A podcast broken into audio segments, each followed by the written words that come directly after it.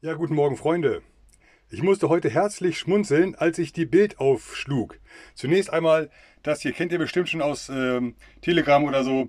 Ja, die Andrea Kiewel, ich glaube, ihre Tage im öffentlich-rechtlichen Rundfunk sind auch gezählt. Sie muss gendern, aber das meine ich gar nicht. Viel interessanter ist das hier. Klimakaoten legen Deutschland lahm.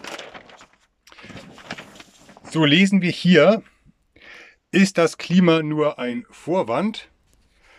Und hier oben die Einschätzung, 1400 Polizisten gegen Chaoten in Hamburg. Experte warnt, kommunistische Organisationen unterwandern die Klimabewegung. Ja, das ist uns ja äh, spätestens seit der Expresszeitung längst bekannt. Ja, also der große Plan, Kommunismus durch die Hintertür.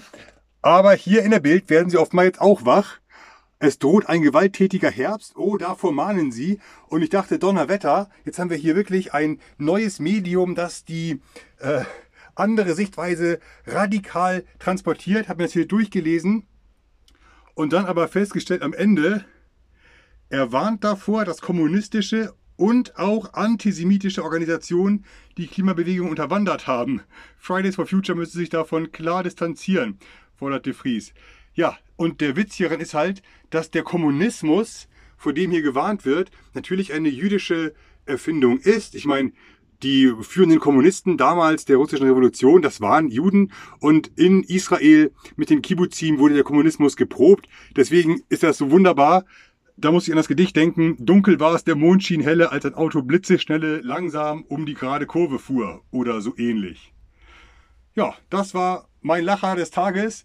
Dann hier auch lustig die äh, finnische Ministerpräsidentin, ganz lässig, so sehen Politiker heute aus. Ja, dann klappt es auch mit dem Frank-Walter Steinmeier.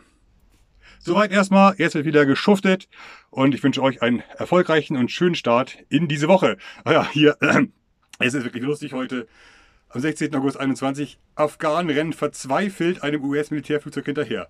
Hier sehen wir verzweifelte Afghanen. Naja, wenn so Verzweiflung aussieht, dann möchte ich auch verzweifelt sein. Wohl an